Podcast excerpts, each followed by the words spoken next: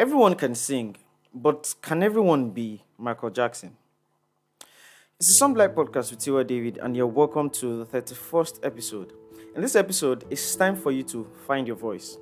Have you ever lost your voice due to too much argument and shouting, or you attended a concert or prayer meeting, maybe? Can you picture how disadvantaged you seemed at such times and how desperate you were to get your voice back?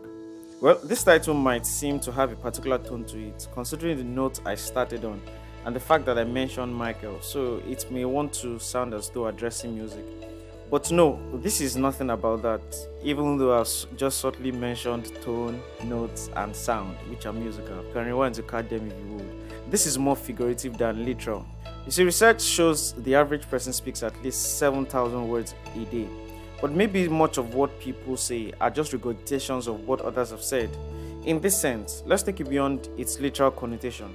Understanding deeper shows that everyone who interacts with you leaves a deposit of themselves with you, particularly through their speakings. The more you interact, the more you key into their ideologies and thinking, their mannerisms. You find that you mirror characteristics of people you interact with closest. Think about it. You never used the F word in conversations growing up until you started hearing people use it and it became a flex. Wait, did I just shake your table? Well, you're welcome. That's why marketing and advertising is a big deal. It's one way brands employ to affect the perception of the society around them. So, the more you buy into an idea, the more you reflect that same thing unconsciously. Well, to have a voice is to be able to express oneself. Better put, it's simply you finding expression. This is more figurative than literal, like I said earlier.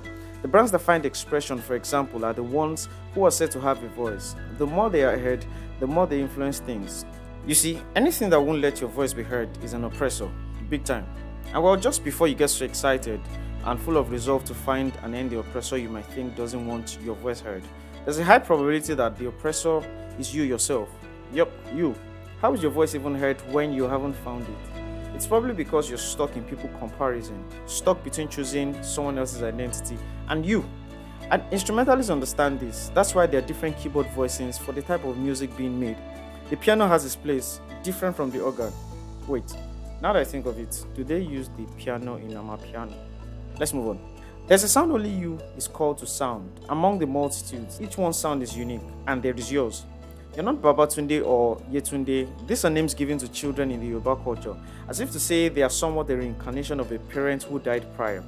You may have similarities with those who have gone ahead of you, but you are unique in your own way.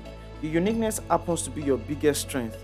There are three Michaels we commonly know to have achieved greatness, and no, I'm not talking about the great Archangel. Now, imagine Jackson decided to be a boxer, Jordan a singer, and Tyson a basketballer. What would the world have been like? See what would have missed. So, you are different. Don't let anyone put you into a mold that is not you, an identity they seem fit based on what has been seen before. Especially you, don't put yourself into the mold of another. In football, for example, we hear this a lot. Martial was said to be the new Henry. Many say this is the next Messi, the new Ronaldo.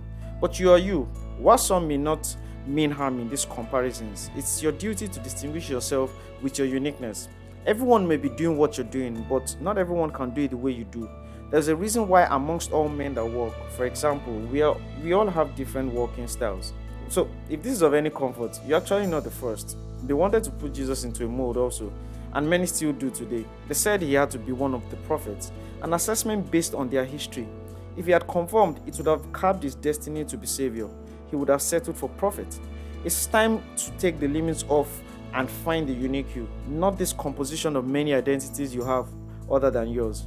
If you know a pacifier, that thing that they put in baby's mouth, right? It's time to take it off so you can be heard. You have a voice and the world needs to hear it. It's unique and only you can sound your sound. Will you find it? It's Some Light Podcast with Tiwa David. Until the next episode, stay lighted.